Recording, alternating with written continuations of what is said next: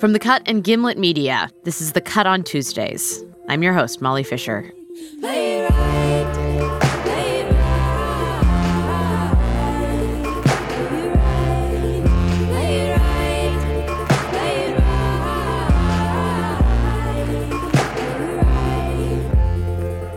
This week, as 2018 winds down, we're going to be talking about something that can feel like a permanent part of American life, year after year after year.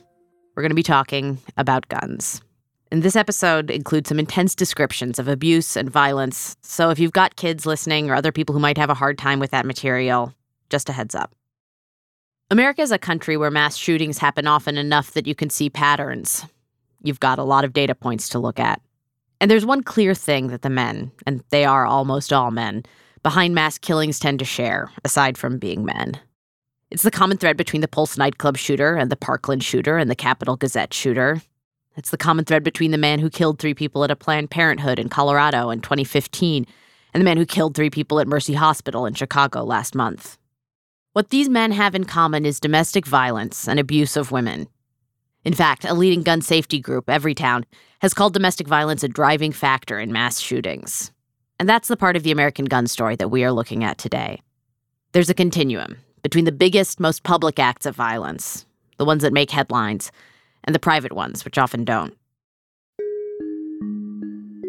At this point, you can probably picture the standard front page photos of a shooting crowds embracing and weeping outside an office or school, aerial shots of police arriving, and eventually, a candlelight vigil. A few weeks back on Twitter, some doctors started posting a different kind of photo they wanted to show the immediate aftermath of gun violence that they saw at work every day. They posted photos of bloody gurneys, bloody scrubs, the things left behind all the time, not just when a shooting makes the news. In the midst of all that, a woman named Kate Ranta shared a photo of her own. She wasn't a doctor, the photo wasn't from her job. It was taken in her house, right after she was shot.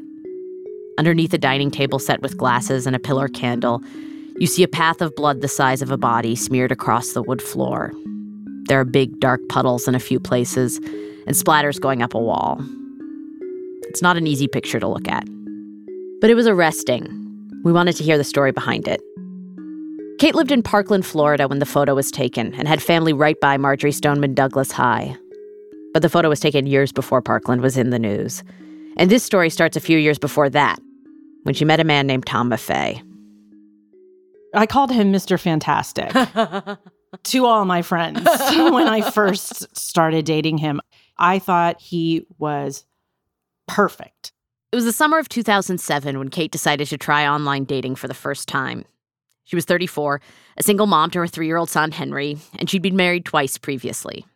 She wasn't sure how hopeful she should be when she made a post on Yahoo Personals. But then she got her first response, and she was stunned.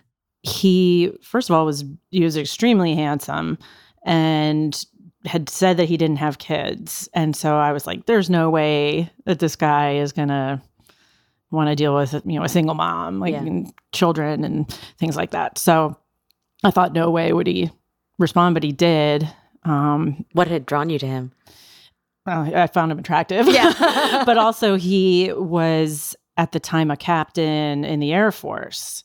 This is somebody who's sacrificed for our country yeah. and he's an officer so he's educated and together and they have to pass all kinds of security clearances and psych evaluations and so it kind of like automatically vetted him yeah almost me. like someone has right like somebody else did the all research, the work yeah. obviously he's he's successful and he's you know in contracting and yeah. he's you know got a really good job and he's completely together. Yeah. So, you know, my impression was that it was that it was, you know, it was impressive. He was a gentleman. He would help me with things with my car, like, oh, your car probably needs an oil change. I'll go, I'll go get it done. You know, he anticipated things, that kind of stuff. You know, offered to help with Henry. You know, pick him up from preschool. Well, how did your relationship develop from there, from the initial? Quickly, very quickly. And I mean, I moved in three months after we met.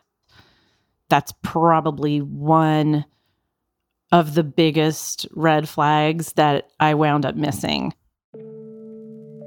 When I first met him, he had this case of hunting rifles kind of on display. And I, I was like, okay. He really let it be known that he had multiple shotguns in the home. One was under the bed, multiple handguns just in a drawer, not locked up or anything. So when I was moving in with Henry, I mean, Henry was three. Oh my God. And he's on the autism spectrum. He has high functioning autism. And so I was worried. Like, I didn't know if he would get into that stuff and not know even if warning him about the you know dangers well, if, he would just around, do it right yeah so i did insist and this was before i really knew anything at all about guns gun safety anything just instinctually i was like i need you to get like at least like trigger locks and some safes for these handguns because yeah. I don't need Henry, especially with the shotgun under the bed, discovering this. Jesus. And he um he was resistant at first because it was like, well, if somebody breaks in, I have to be able to grab the shotgun and blow them away. Yeah. and I and I was like, uh, you know, I can't do this. Like, you need to secure these guns. And he did relent, and he got trigger locks, and he got safes for the handguns. Mm-hmm. I was uncomfortable, and he could tell I was uncomfortable. Yeah. What did you say? I was like, "Why? Why do you have so many guns?"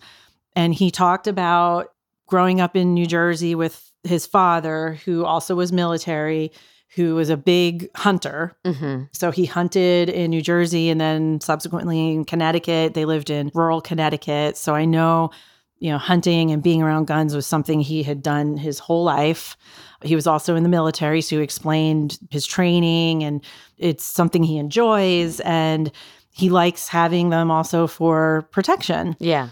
I'd never dated anybody with guns. I thought to myself, well, I mean, this is his culture. This is how he grew up. He's military. They all have guns. Was it something you talked to your son about at all? Um, I did. I did, yeah. and actually, Tom did too. Um, ironically, he he did talk with with Henry multiple times about guns, and you only point them at somebody if you're going to shoot somebody. You don't play with them. Not long after they moved in together, Kate got a call. Tom had been in a motorcycle accident. He was in the hospital. She rushed to be with him. While in the hospital, he said, I know you're a good girl and you've been by my side with this. So there's something for you in the closet. Mm-hmm. Go get the box and bring it back. I knew what it was, but I didn't like open it. I went into the closet where he told me to get it brought it back to the hospital, and he proposed to me in the hospital.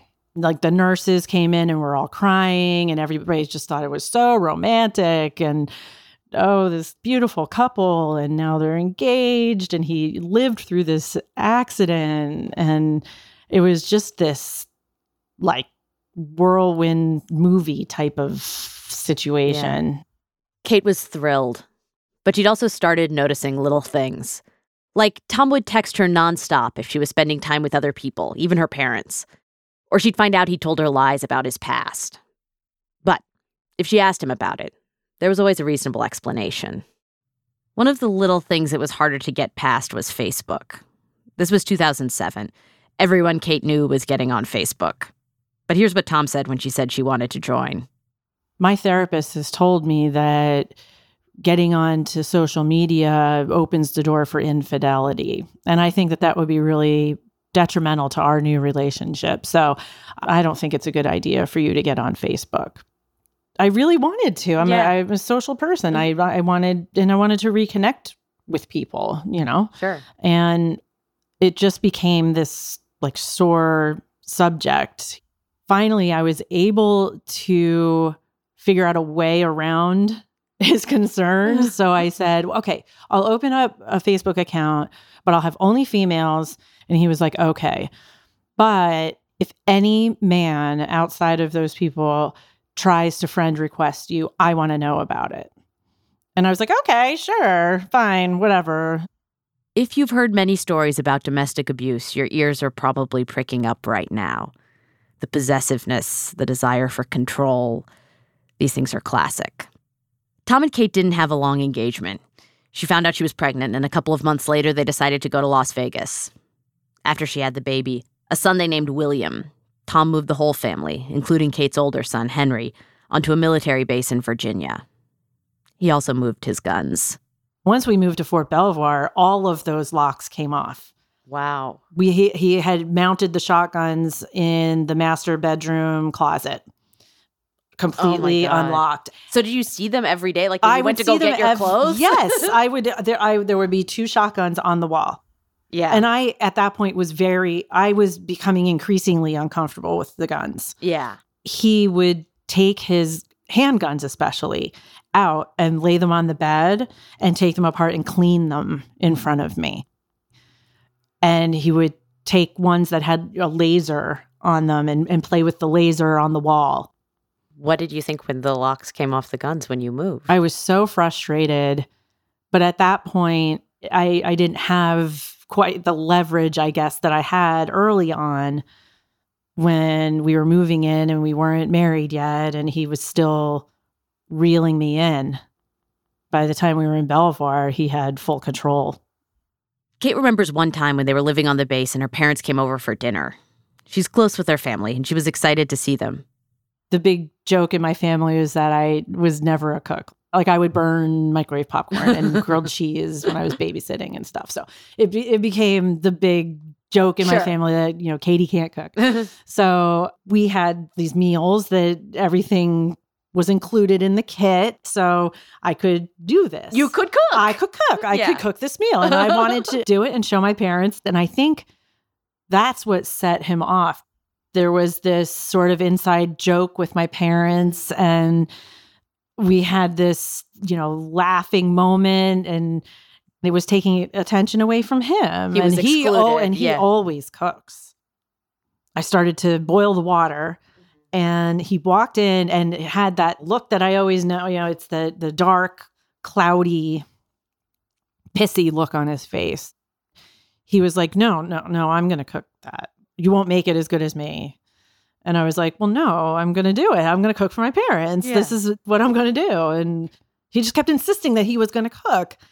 And I kept insisting that I was going to. And then he became a petulant baby and and left.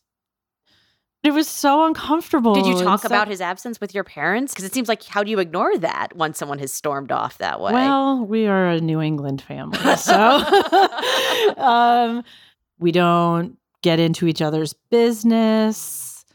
We don't want to upset the apple cart. This is between them. I think I just tried to kind of brush it away and we didn't definitely didn't sit around talking about it. Yeah. He finally came back and he was like, I watched you from the window the whole time.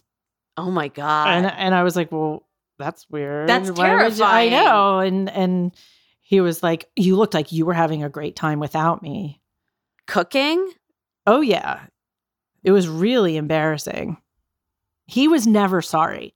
It would be, we both lost our temper. And I would know that that wasn't true. I didn't lose my temper. That wasn't what I experienced. That's not what happened, but that's what I was told.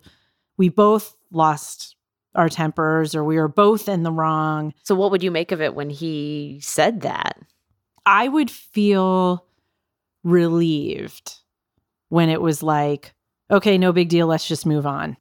It was easier to do that and just keep going, keep moving, keep pushing forward. I've got these two small kids, I've got a full time job. I got to keep this marriage together. Whatever, fine. It was a thing. You know, let's we'll get we'll get through it. Well, it seems like if you want to believe that what's going on is normal, then having him be like, "Oh, we both lost our tempers," is like, "Oh, yeah, that sounds normal." Yeah, I w- I wasn't looking at it as a pattern of escalating behavior. I was, I didn't understand that I was being isolated. Growing up, it was if a man hits you, that's bad. That's that's domestic violence. That's abuse. Um, if he calls you names, if he yells at you, that's bad too. Yeah. Other than that, no, nobody, my parents didn't even know about emotional abuse until I had gone through it. We were all kind of learning this alongside each other. I just didn't know.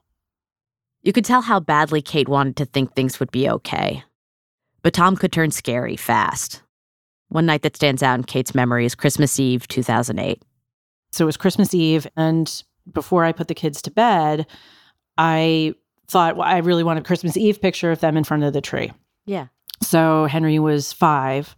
So I got them in there and sat Henry down cross legged in front of the tree and put Will in his arms and ran around the corner to grab the camera. While I was grabbing the camera, all of a sudden I hear all this like yelling and crying, and I come running back in. And Tom is standing over Henry, pointing his finger and just laying into him. And Will was on the carpet, uh-huh. on the ground, on his back. And so I, you know, I ran over and I grabbed Will, who was crying, and Tom's like, he fucking dropped the baby. Like, he fucking hurt him. So I checked Will and then I turned and I started to comfort Henry, who was screaming and crying over and over, I'm sorry, Tom, I'm sorry, Tom, I'm sorry, Tom, over and over again. And I started to say, honey, like, it's fine. It was an accident. Don't worry. He's fine. The baby's yeah. fine how can you fucking side with this with this psycho kid he tried to hurt the baby and now you're placating him and siding with him and you love him more than you love the baby oh my god grabs will from me and takes him into the guest bathroom and turns on the light and starts all dramatically examining his head and he's like look there's a spot right here and i looked and there's like nothing there i was i was like there's nothing there and he was like, There's a spot right there. He's going to fucking kill this baby. I know it. And if he hurts the baby, I'm going to hurt him. I knew, I knew to believe him. Like if somebody says that, you believe them. The next morning, he acted like nothing had happened. And in all the pictures, you can see my eyes are very puffy mm-hmm. because I had been crying the whole night before. At that point, obviously, I started to know that something was you know, a little wrong. Hearing a story like this feels like watching a horror movie. You want to scream, get out of that house. And a lot of people do ask women like Kate, well, why didn't you just leave? When the story's being told, it seems very clear what's happening. But when you're living inside the story, that's not how it feels. That's a big part of being in a relationship like this is that there's a big piece of denial that you're in just to survive. It's survival mode because you're like, everything can't be falling apart, right? I can't have this fall apart. Still, something had changed for Kate after that Christmas Eve. Watching how Tom treated Henry worried her. He'd started saying things about Henry all the time. He would accuse him of hurting his little brother and then punish him. He made a special doorstop to keep Henry from going into his little brother's room. Henry was six when Kate suggested the family move to Florida. Her parents lived there half the year, and her brother and his family were there too. She wanted to be near them. To her surprise, Tom said yes. But he also said that they should leave Kate's eldest son, Henry, behind with his father. Kate was afraid of what might happen to Henry if he kept living with Tom. She said yes. Henry was six um, when he went to live with his father. I don't. I don't remember the day we drove him to have him go live with his dad. I don't remember, like, I don't remember that moment. Um, hang on. How did it feel to be going to Florida without him, though? It felt um, incomplete and surreal and just like in a fog almost that's that's you asked like how i felt i call it the abuse fog i was in i was in a complete it's like disassociating from yourself and seeing and being like hovering above your life and seeing all of this stuff happening and, not being able to do anything about it that's what it felt like i mean at the end of the day given everything that happened once we got to florida it's one of the the best decisions that I made as far as Henry's life goes. In any other circumstance, there's no way, no way would I have given up custody of my child. There's zero way. But I mean, I was I was in like the worst situation you could ever be in. I had to keep him safe. Coming up after the break, what happened when Kate moved to Florida?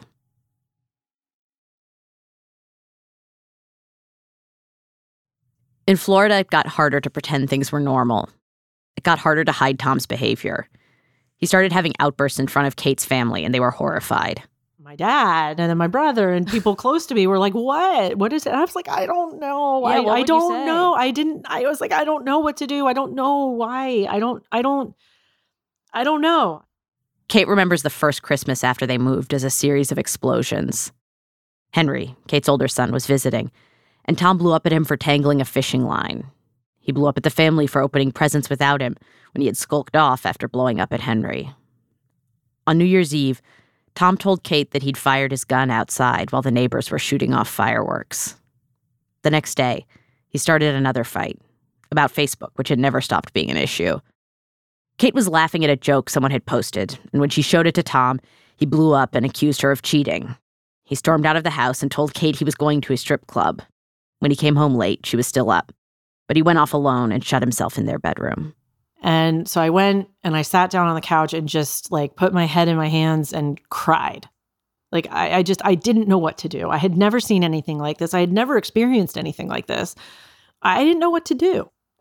So I was like, fine, I'll try to talk to him. So I went toward the master bedroom door and I heard Everybody knows what that sound. I knew what the sound was. It's, you know, he was chambering his gun. So I was like, oh shit. Like he's just, it, the thought just came quickly. Like he's going to shoot me. I don't want it to be just right here in the house and nobody hears it. So I'm going to run outside. Oh my God. So I ran through the house. I went out the front door and stood on the stoop and called 911. And I said that domestic dispute, my husband's angry. I think he's got a gun. And I had given my address. Next thing you know, next to me, the garage door comes up. And out he walks with our two year old in his little sleep sack. He had grabbed him from the crib and was heading toward the car. And he got in the car and put Will on his lap. Henry's sleeping inside. So I'm like, what, you know, but my instinct was to jump in the car and get him because Henry was actually safely in the house. And I had called the cops. To get Will, to get to get Will away from him. Yeah. So I jumped in the car, he put it in reverse, like peeled out down the driveway and then peeled down the block. And I was still on with 911, screaming he's got a gun. And I was begging for him just to give me the baby, leave the baby out of it, just give him to me. And um, we got to the end of the block and he raised his fist, which he had never done before. And he was like, Get out of this fucking car right now. I'm going to punch you in your fucking face. And I saw his face and I knew he was going to do it. I knew he was going to do it. He had grabbed my phone and hung up from 911 and like threw it down near his feet. I couldn't get my phone. I jumped out of the car. It was instinct. I didn't know. I, I'd never experienced anything like this before. So I jumped out. He tore off around the corner, still with Will. And I saw him stop and then reverse lights. So he was backing up. There were some bushes to my left. I like ran and hid in the bushes. My bladder gave out because I was so scared. I started running through the streets in, in Parkland screaming, Help me at the top of my lungs. Now, I know it was in the middle of the night, but I saw cars in driveways. I knocked on a couple doors. Not one person came out. Nobody. I was screaming, He's got my baby. He's got my baby. Help me, help me, help me. Not one person in that goddamn neighborhood in Parkland came out to do anything. I thought, okay, nobody's helping me. so I'm going to run back to the house. Then my thought was get back to the house and Henry. Yeah. Because I didn't know. I didn't know if they were, I didn't know where they had gone. So here I come running down the street. I, you know, had lost my bladder. So my pants were all wet.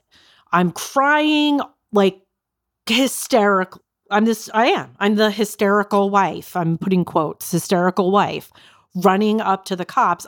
I look crazy. you know?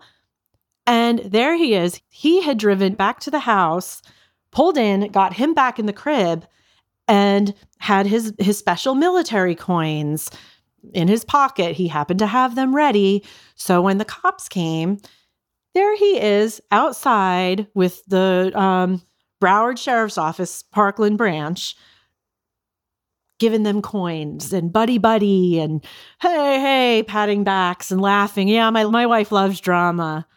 That, yeah. And I couldn't prove any of it. But he was already back by the time the cops got there. The next morning, Kate put Henry on a flight back to his father and filed for a restraining order. She'd finally left him. This is the moment you're waiting for when you hear a story like this.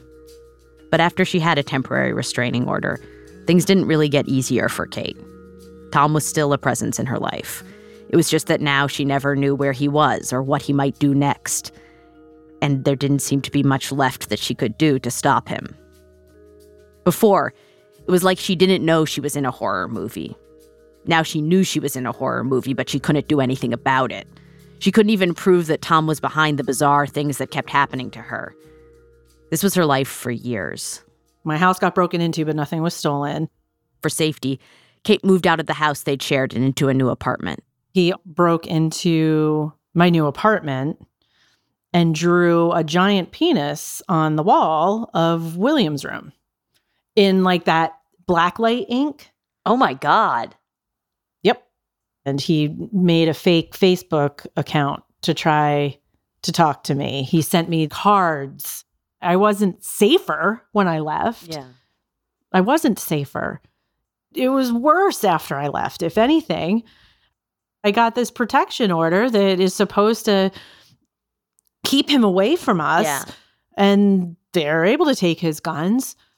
But then on the other hand, he can go out the next day and nothing's going to stop him from buying a new one because it's a temporary restraining order. Yeah. He's not convicted of anything.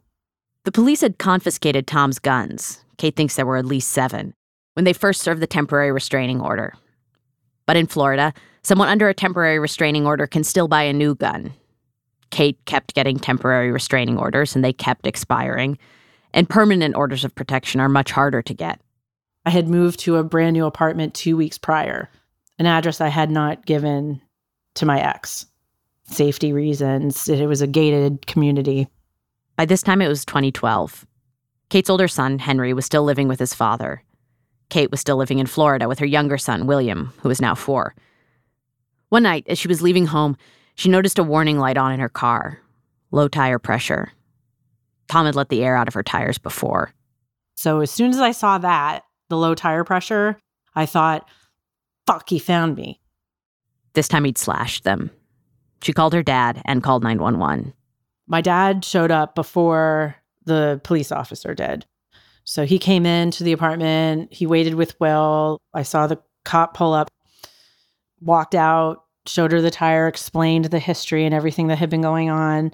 And she sympathized, but as we figured, said, well, there's really nothing that we can do because you don't have a restraining order. I said, Well, I've been turned down for several. And she said, You need to go get one. And I said, Well, I've been turned down for several. I don't know why this time would be any different. I can't prove it's him that he did it. So I, you know, I'm sure the judge will just turn me down. And she said, Well, I mean, I still think you should try, but there's really nothing we can do. And as she was leaving, I said, He's going to have to kill me before you people do anything about him. The officer had gone, and eventually her dad went to leave too. So he opens the door and goes to leave and gets partway down the walkway and turns back and he's like, Katie, call 911. Tom is here. So I did. I called 911 and my dad said, I'll wait out here. You go inside with William like he was going to probably try to like diffuse whatever was going on. And I said, No, dad, just come in. Like, I don't have a good feeling. Just come in. By the time my dad got into the door, Tom had come across the grass and reached our door and was beginning to push in to try to come into the apartment. And my dad and I So if I'm facing the door, I was on the left side pushing, and my dad was on the right side pushing and trying to lock the handle. The door was still open. Right, but it was still open. Yeah. And my dad could see him in the crack of the door, and he was saying, I just want to talk to Kate. I just want to talk to Kate. And then all of a sudden, boom, boom, boom, three bullets came through the door. Do you remember the bullets coming through? The sound. I didn't know. I the sound is what I remember the boom, boom, boom. So, did those bullets hit you? In that moment, I don't know. What I do know is that then he pushed in and had the gun pointed at me. And I remember a boom. And then I remember my hand, my right hand exploding. I I know I fell to the ground. I had blood all over me, all all over me, and it was like sticky and like that iron smell, like this. Uh, and um, he was yelling. He was yelling, "Why did you take my stuff? Why did you take my stuff?" So I had moved into this apartment and had taken some of the furniture from the home, furniture that had been on my credit card. yeah. But it was his stuff. That's what he was screaming. He wasn't saying, I love you so much. I can't live without you. I just wanted us to be a family. I miss my son. I don't want a divorce. I can't live without you. If I can't have you, nobody will. He wasn't saying any of those cliche things that we always hear. He was yelling about his fucking furniture. So I'm I'm on the ground profusely like hurt injured bleeding and pleading for my life saying i'll return it. I'll give it back to you. Please don't do this. I i thought I, I thought i was done. I thought uh, absolutely that i was done. But then he turned and my dad was on the floor trying to call 911 and tom walked over to him and demanded that he turn off his phone and push the phone away. And then i heard boom and I heard my dad grunt. And so I thought he killed him. I mean, I I thought he killed him. After he shot my dad, he came Tom came back over and knelt down next to Will and I could see them through like the legs of the chairs and the table. And he had the gun on me and he was playing with it. Like pointing it at me and playing with it and the laser like he had done when he was playing with his guns, you know, when we lived together. He never looked crazy. He never looked out of control. He was ready. He knew exactly what he was doing. So when he carried it out, then Will said, Don't do it, daddy. Don't shoot mommy. When Tom heard the police arrive, he told Kate to leave. She dragged herself out onto the lawn where the officers could see her. And they're like, Ma'am, can you get over to us? And I was like, I'm dying. No, I need help. And uh, I'm like, no. About a minute later, out comes my dad. So he didn't die. Out comes my dad. He's got Will in front of him. So my dad had gotten up, got Will, said, Will, it's time to go. Like he said, he kind of put his body over top of Will to, you know, protect, I know um, to protect him. So, like, if anybody was going to get the bullet, it was going to be him. But we know that had he shot him low, he could have hit Will too. So, my dad and Will got out, and they're like, the cops are like, "Sir, can you get her off the ground and over to us?" so my sixty-eight-year-old father, my dad was sixty-eight at the time, bleeding with a small child, is like, "Katie, like grabs my arm. He's like, Katie, we gotta go. You've got to get up. We've we've got to get over there. You've got to go. And I I don't know. I I got it. I I just hung on to him, and he was he was you a hero. Up? I stood up, but it was because my dad. It was like, Katie, we got to go, and I listened to him. You know. Tom surrendered to the police, and Kate was taken to the hospital in a helicopter. She was conscious the whole flight. She said she was scared that if she closed her eyes, she might not open them again. She'd lost a lot of blood, but she was lucky. A bullet had passed through her breast and missed her heart. Surgeons were able to repair her hand. and they removed the bullet that had gone into her father's side, though nerve damage where he was shot in the arm has left his hand disabled. You know, in these abusive relationships and when these things happen, it's so much more than than the couple. Yeah. My entire extended family was traumatized. But she and her father recovered, at least physically. And Kate's begun working with other women who've lived through domestic violence to advocate for gun control. Nothing's going to change until these angry men are disarmed. Like, let's get to the most basic piece of it. It's these angry men that yeah. are armed and pissed and entitled and believe they own us and possess us. And when we leave, then they think they can kill us. That was my exact experience. That's the exact experience of lots of others like me. I've always felt strongly about sharing my crime scene at my hand, that people need to see that this is the damage. But I never had any sort of big response to that until the doctors in the medical community started posting the hashtag this is our lane. Mm-hmm. I just was like, you know what? It's my lane too. And I have scenes that look like that. The doctors are the miracle workers and they're the ones that are saving lives and on the front line.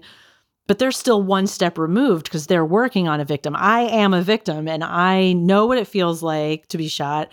And I know what it feels like to be in a crime scene, to be a crime scene. And so I was like, I'm going to, you know, I'm going to share it. People need to see it. This is happening all the time. Last year, Tom was found guilty of two counts of attempted murder for shooting Kate and her father. He was sentenced to 60 years for each, which makes this a best case scenario as such things go. Henry's 15 now. The day we met with Kate, she'd been talking in therapy about leaving him with his father. Even after everything else that happened, she still struggles with the decision she made back then. Will, meanwhile, was four years old when he saw his dad shoot his mom. His entire conscious life has been shaped by that night. He's 10 now, and during the five hours we spent with Kate, he was playing quietly in the living room. He didn't want to talk, but he did want to listen. Every so often, he'd come over and rest his head against Kate's neck or grab her hand or pat her head. What is it like to talk about this stuff in front of your your 10-year-old son? How have you thought about the way you talk about it in front of him? So after the shooting, because he witnessed the, the whole thing from start to finish with his own eyes, a child trauma team came in um, through like victim services and worked with him from day one. And we were told we weren't to change the story, we weren't to hide the story.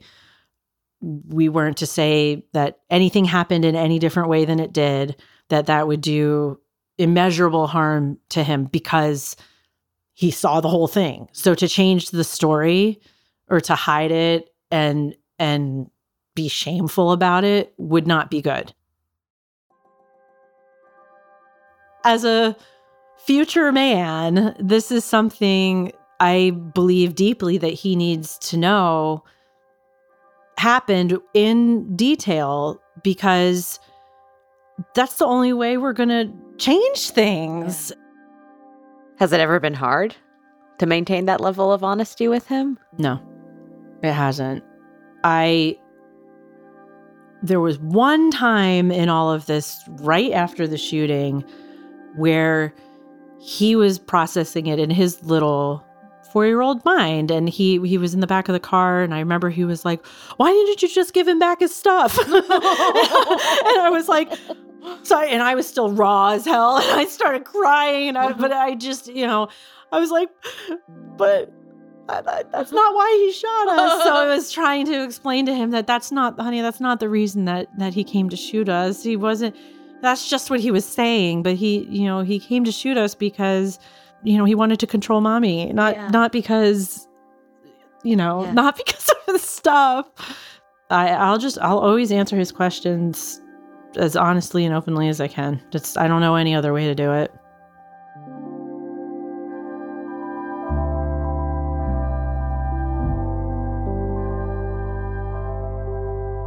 That's it for this week's show. We'll see you next Tuesday.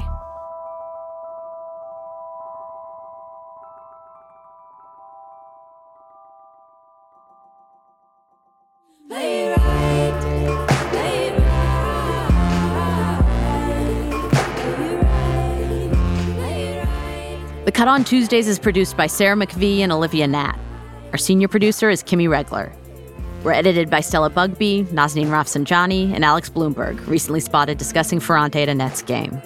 Music and sound design are by Haley Shaw. Mixing is by Haley Shaw and Keegan Zema. Our theme song is Play It Right by Amelia Meath, Nick Sanborn, Molly Sarle, and Alexandra Sauser Monnig. The Cut on Tuesdays is a production of Gimlet Media and The Cut.